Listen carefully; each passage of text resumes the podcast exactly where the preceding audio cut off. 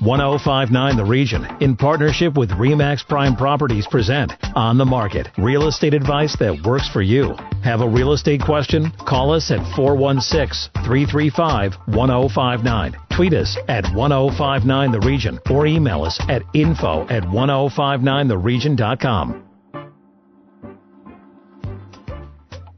You're listening to 1059 The Region and welcome to On the Market. This is York Region's exclusive radio real estate show.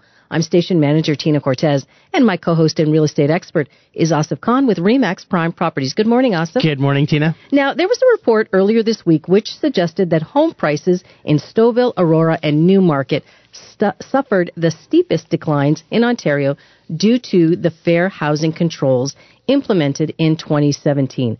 What are your thoughts on these findings? So the areas mentioned in this report, they were predominantly detached homes in these areas. And what took the hardest hit, it was the detached, Detached homes. homes. And that was because the, the measures that were introduced really took away buying power from the consumer. So even if it was 16 or, or 20%, we've heard different numbers thrown around.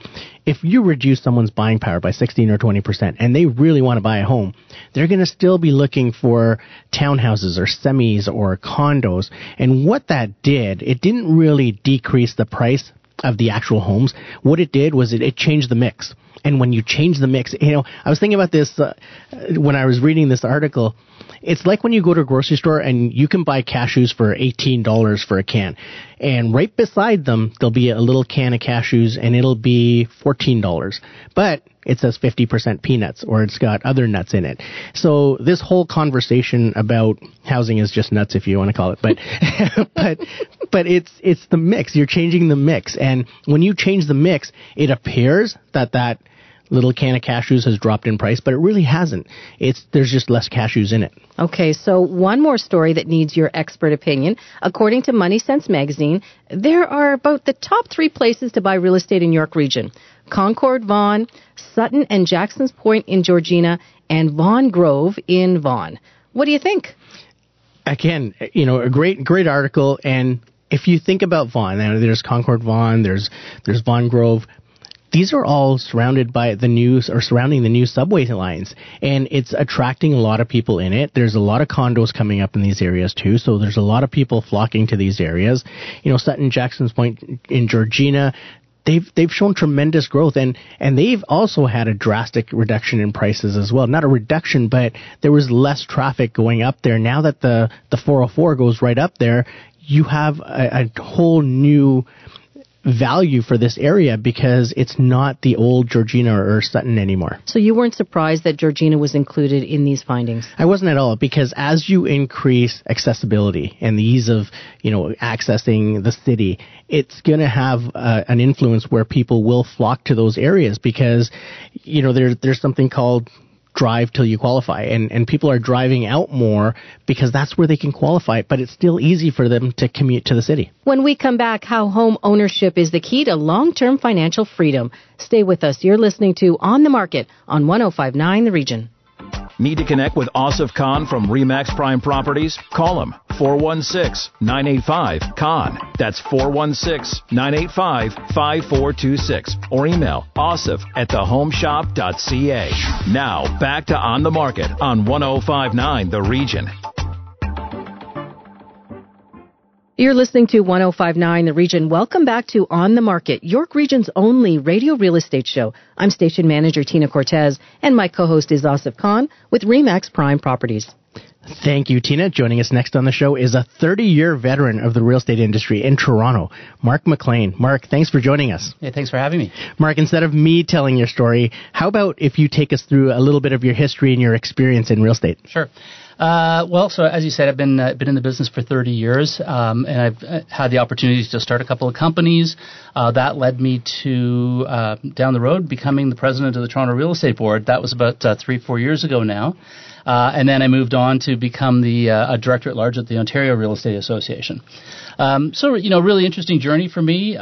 Decided to sort of do less sales and more involvement in organized real estate, working at brokerages, um, you know, teaching agents, uh, mentoring, that sort of thing. Much different uh, track. And that c- kind of encompasses all the different aspects of real estate. I mean, when you go from sales to, you know, the president of the real estate board, which is when we, we met right around there, yep. and like all the different companies that you've ran since then, it, it gives you a great perspective of what people really want in real estate.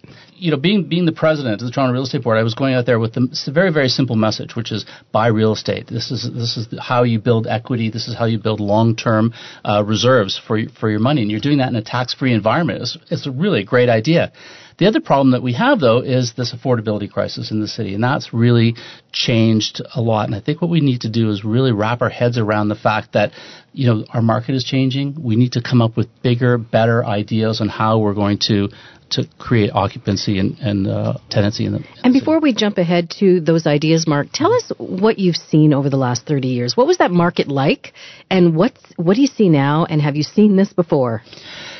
Listen, the, the real estate market has been very solid. I think one of the great things about our city, Toronto, the great the greater Toronto area, is that we are sort of approaching that alpha city status. We are becoming this number one global city in the world. Uh, we're doing that because of some of the services we have, universities and, and healthcare and the Center of Finance for Canada, all these things that contribute to this sort of alpha city status. And as you know, um, demographically, people are moving into cities. So, you know, we have a very open environment.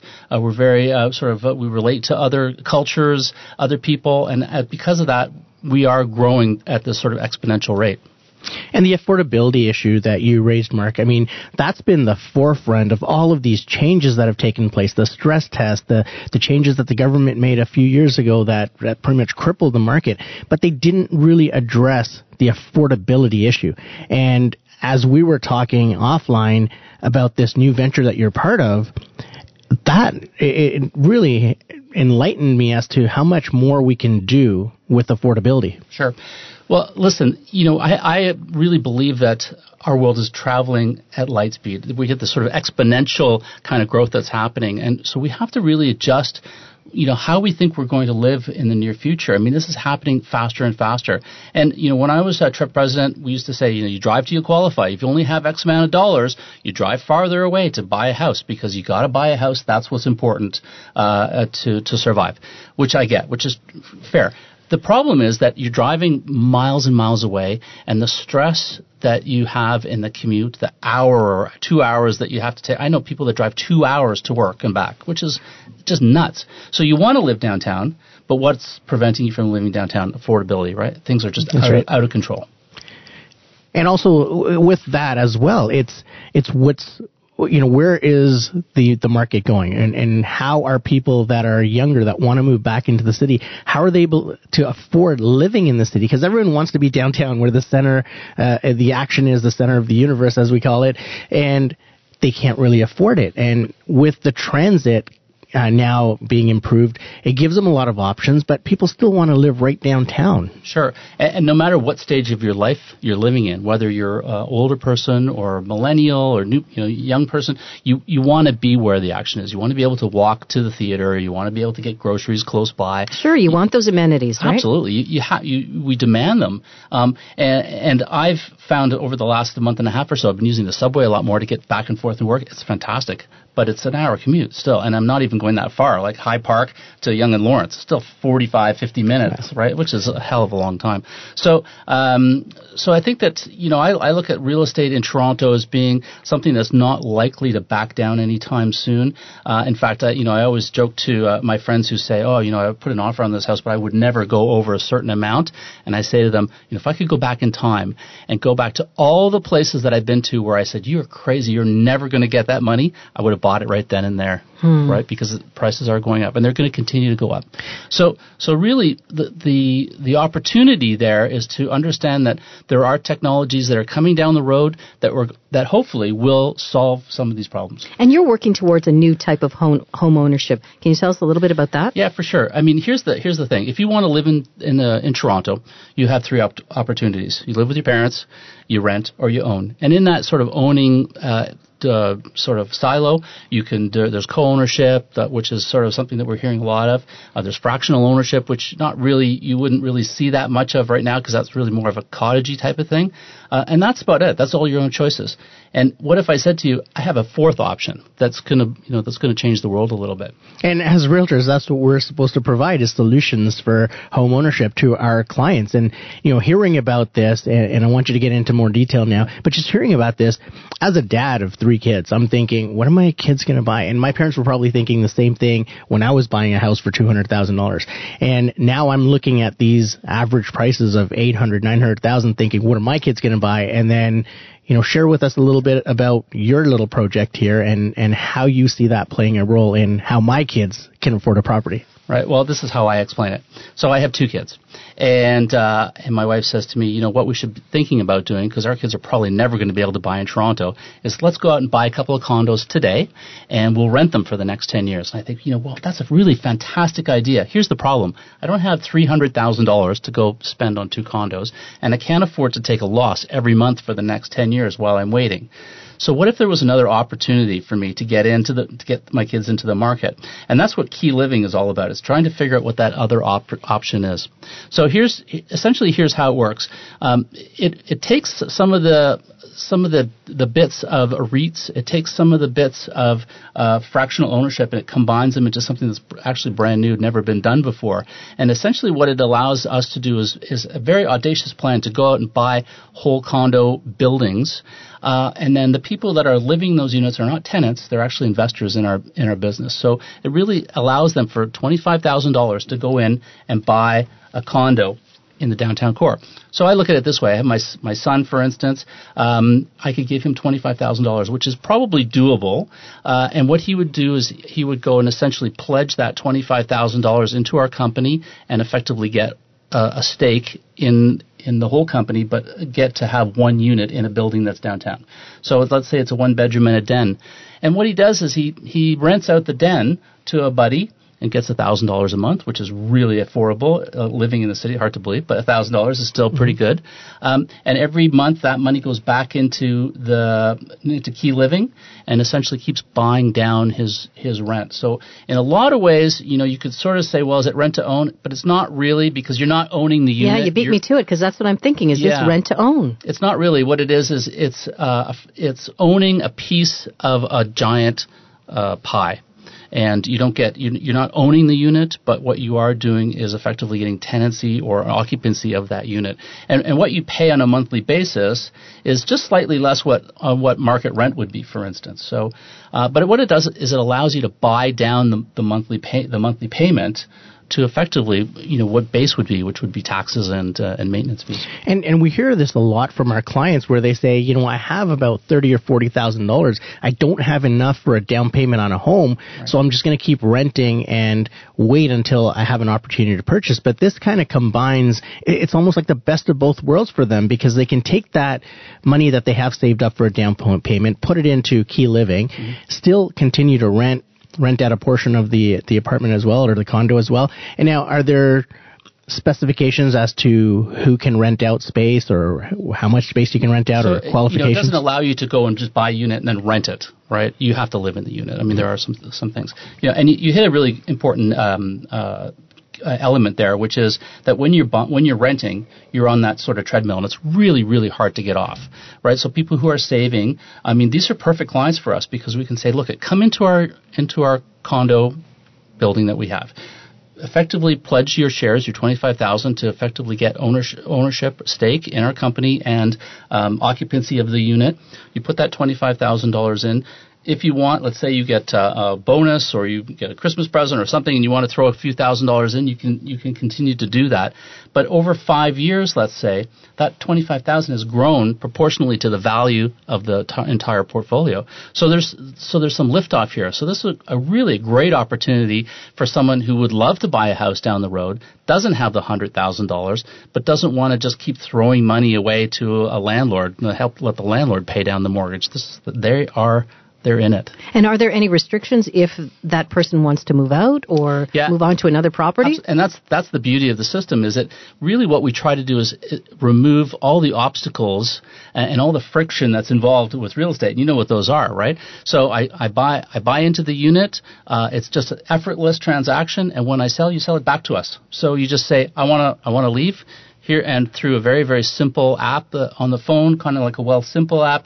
You can see on a regular basis what the value of your stock, let's call it, has gone up to, and you say, wow, my, my initial 25000 is now 40000 uh, this might be the opportunity for me to go out and, and, buy a house or buy a condo, a bigger condo or whatever. And it's neat because it's almost, it sounds like it's forced savings. So, you know, when we're, when we have people renting and, and they're putting down $30,000 in their account and trying to build that up and then all of a sudden they say, wow, you know what, I really need that big screen TV and they go out and spend $1,500 on a TV this is forced savings. So it's it's already put into the condo, and it's a great way for them to keep building on that rather than have an opportunity to blow it. Yeah, exactly. And in fact, you know, you put your twenty five thousand in, you get you get ownership of uh, uh, occupancy of this unit, uh, and you're you're tracking it on your on your very simple app. Uh, but it also allows you to to you know, if if that twenty five thousand has gone up to thirty thousand, you say, you know what, I really want to take a trip. I wish I had some extra money. You could just withdraw that five thousand from us, no big deal. Um, and it's done through uh, through what we call keys or tokens. So uh, on that system got one more question. You said you were buying entire buildings. Which right. buildings are you targeting? I mean, these are formerly rental buildings, or how? are they? These are um, so they're existing build. They're not existing buildings. They're buildings to be built. So mm-hmm. our pipeline is right now it's three to five years away. Our, so my job is to help try and build some uh, short-term inventory. Um, but the idea is that you know essentially you know here's the here's two fundamental problems in the condo market in the downtown core, and this really goes to the point, which is number one, from the moment you decide I'm going to build a condo in this corner to the time the first person moves in, it could be eight years. Right now, if you could shorten that, that would be a really wonderful thing, and it would save you a ton of money as well. So save all the buyers. The other problem is that the, the construction period is just so long. A lot of trades come into it, that sort of thing. And you think about again, I talk about this powers of exponentials, and I talk about you know having to think about what life is going to be like not two or three years from now, but 20 years from now. Um, you'll you'll get to that point in your head that says there's going to be technologies that are going to make these buildings much faster. In fact, SoftBank, which is one of the biggest uh, investors in new technology probably in the world, has bet a ton of money on automation in construction. So imagine, you know, instead of it taking two or three or four years to build a building, this thing is being built 24/7 with a skeleton crew that is just driving concrete and things and all this sort of stuff that's happening mechanically, and the building is being built much much quicker. So you're building, you know, nowadays everything's pretty much 40, 50 stories. You know, by the time you're pouring the concrete concrete on the 30th floor, there are people who are moving in on the first, second, and third floor. So it can happen much quicker. And this is great for people that may have you know, kids that may be going to university downtown or something in three to five years because they could take that money and, and pretty much get in on the ground floor, so to speak, right? Absolutely. Because it, by the time you guys start building these, yep. it will probably be time for their kids to, you know, think about moving downtown. So. Sure. And we're trying to solve that immediate problem, which is trying to, to build uh, projects right now. Trying things that are being delivered very soon to try and buy those ones right away, so that we can start you know testing this thing out and, and working on it quickly. But you know, really, what Key Living is about is about creating community, and I think that's really a really important part of it because right now you're renting a condo, you're a, just a face of a, in a crowd, and wouldn't it be wonderful you could fill these buildings with you know WeWork space and great gyms and a social club and restaurant and you know place to buy food. Um, and, and, you know part of our our app um, is that you'll be able to let's say um, you know, have a dog walker come and take your dog for a walk. You can just do it from the app. You're sitting at a bar and you think, boy, I'd like to stay out another hour. You take the, let the dog out, hit a button on your phone, boom. Uh, I want to book a car because you know we know that most people aren't going to be driving cars anymore. But what if we had car shares there, electric cars that are all plugged in, and you wanted to use your car, you just book it on your phone. You want your phone, you want um, uh, you know your laundry done, you want food delivered, all this sort of stuff can all happen. And so we're creating this whole sort of living as a service um, ideal. And how far away is this concept again? Great question. So our first building, uh, which we're really looking at, is right in the downtown core, and we do want to stay in the downtown core. I mean, I think that you, you want to be close to major arteries, you want to be close to transit, you want to be close to you know hospitals and universities and and government buildings. All those things are really really important. Um, but uh, I, I, think that um, we're probably you know three three years out from our first big delivery. Uh, but my job right now is to try and build that sort of short-term inventory. So I'm talking to a lot of developers who are getting ready to deliver buildings and saying, hey, let me buy 20, 30, 40, 50 units in your building and try and work it that way. Okay. What's the interest been like with, you know, are you, are you getting investors outside of people that will, it's, it's almost like you're building not only affordable housing, but affordable communities. So do you have people that are going to share in the cost? maybe these uh, the the ride share services or you know the dog walking services are they going to be investing in these projects as well to make it easier for the transition as you grow? I think in the early stages, you know, it's a it's a big ask. So we're looking at a lot of you know wealth sovereign funds and pension plans are all going to hopefully help us uh, to get into this thing and get it driving. Um, so you know, that, a lot of little details that need to get sorted out as we go. Um, uh, but this has been about a year in in planning, and we're just now getting to the point where we're talking to agents. And you know, the, the reality is is that a typical agent, let's say maybe have a thousand people in their database. Well, we know that on the bottom end of that database, there's you know maybe 50 or 60 that want to rent, and at the top of the database, there's probably you know four or five people that want to buy or sell. But in the middle, there's this huge group of people. And, and this morning, I was talking to somebody who said, uh, "Oh my gosh, I have three or four clients that this is perfect for them because they want to get in. They they don't want to waste money on the rental mill. They're really great people, uh, and wouldn't it be great for me to to get them into this program, let them rent for the next three or four years?" And uh, and then they'll have the money to buy a house. And, and something that we talked about in the first half of the show with you know how the stress test has reduced affordability. This is a great solution for that. Mark, if uh, people want more information, how do they get in touch with you? Yes, shoot me an email. Uh, it's mark m a r k at keyliving.com. Mark at keyliving.com. Thank you very much for joining us, and we look forward to having you on again with some updates. Perfect. Love to. Thank you. When we come back, we get to your real estate questions and this week's hot listing. If you missed any part of our show, go to 1059theregion.com. You're listening to 1059 The Region. Stay with us. Need to connect with Asif Khan from Remax Prime Properties? Call him 416-985-KHAN. That's 416-985-5426. Or email asif at thehomeshop.ca. Now, back to On the Market on 1059 The Region. You're listening to 1059 The Region. Welcome back to On the Market, York Region's only radio real estate show. I'm station manager Tina Cortez, and my co host is Asif Khan with Remax Prime Properties. Time now for our listener questions. And the first one comes from Connie in Markham. She wants to know how much do you need to earn to afford a home in York Region?